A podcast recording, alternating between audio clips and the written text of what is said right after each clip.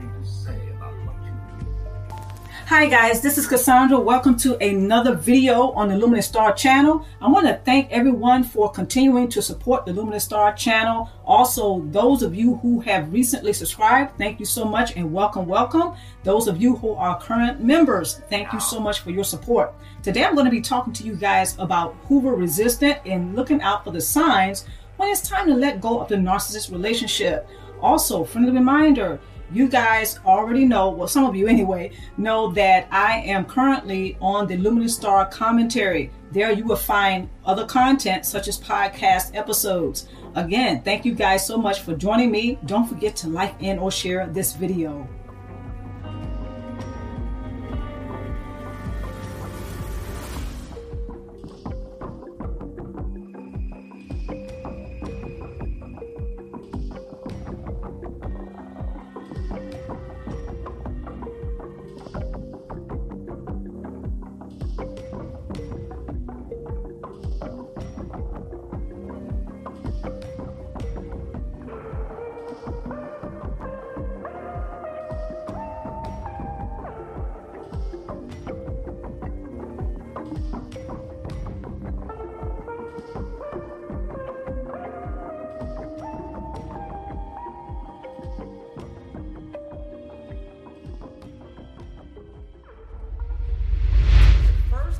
That you can do is to identify your core issues. Now, this does not take the cluster B personality type off the hook. Sure, they do a lot of things that are not so nice. Okay, the bottom line is when you identify your own core issues, this helps you to identify what got you in the situation in the first place with the cluster B personality and or narcissist. So instead of trying to figure out the cluster B personality type and what motivates him or her to do some of the things that they do, such as pulling shenanigans, okay? A lot of us know about those diabolical tactics. But instead of trying to or utilizing all your energy trying to figure them out, identify your own core issues. This way, this will help you to come up out of the sunken place. A lot of us have been in a sunken place because we have been obsessed, because we addicted. have been addicted, if not obsessed, by the narcissist or the cluster personality type. Okay, another way to become unhooverable is to embrace your shadow side. We all have a dark side, whether we want to admit it or not. The cluster personality type, they're very good with distracting us from identifying our own core issues because they want to be the center of our attention. They want to be right in the middle of our lives. They want to be the God or the person who controls our pleasure and our pain. Cluster personality types, they love the thought of being able to control other people. So they like to maintain that strong sense of control. So if you are not identifying your own core issues, more than likely you may be wasting time and energy investing in the cluster personality type.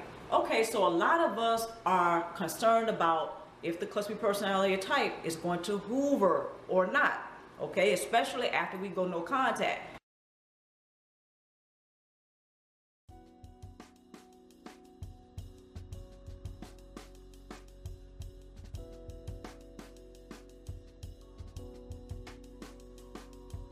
Come to learn that business really is over. Since you have been outgrowing the narcissistic codependent relationship, you've come to find out that there really isn't any finished business. You don't need the narcissist. You only desired him or her at one time for the closure, the apologies, and or the explanations. Now you realize that it's no longer needed because it never was needed you only desired it. When you thought that the narcissist was someone special, you thought the narcissist was a person that thought you were special. They felt you were special. Now you realize that the narcissist perhaps was only an imposter, trying to pass themselves off as a good friend or someone that had you believing that they cared for you when perhaps they were only using you as a pawn they may have passed themselves off as a twin flame or a soulmate. Again, only to find out that they were imposters. So you're no longer interested or available for explanations, closures, and or apologies. You really do know now. that there is no unfinished business. The chapter has been closed due to coming to peace about what has transpired. The relationship has expired. Lessons have been learned, energy has been released and transmuted. Tool number one focus on intentions to break habits that can free you from narcissistic codependent relationships now.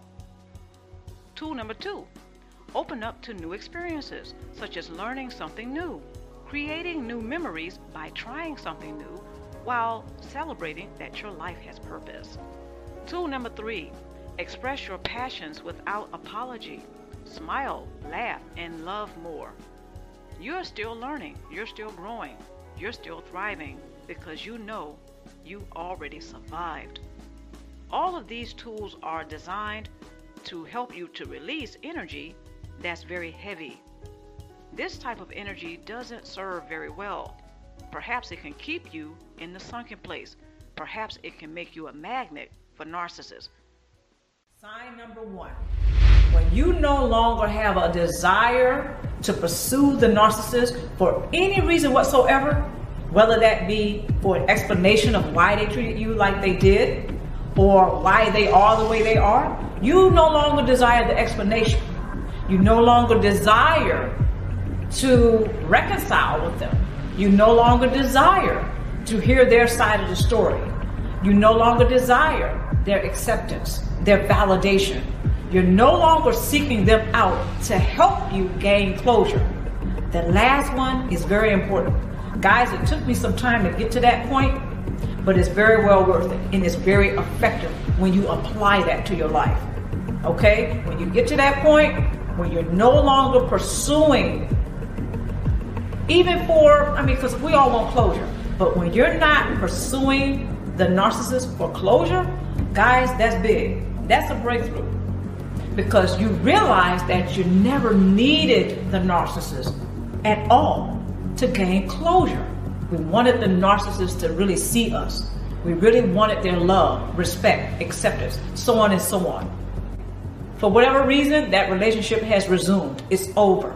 Now that the relationship has fallen apart or is over, okay. For whatever reason, that relationship has resumed. It's over. So you want closure. That's understandable. But you don't need the narcissist to get the closure. That's what we desire. Remember, your life has purpose. So if there's no other reason for you not to pursue that narcissist, let it be for that reason alone.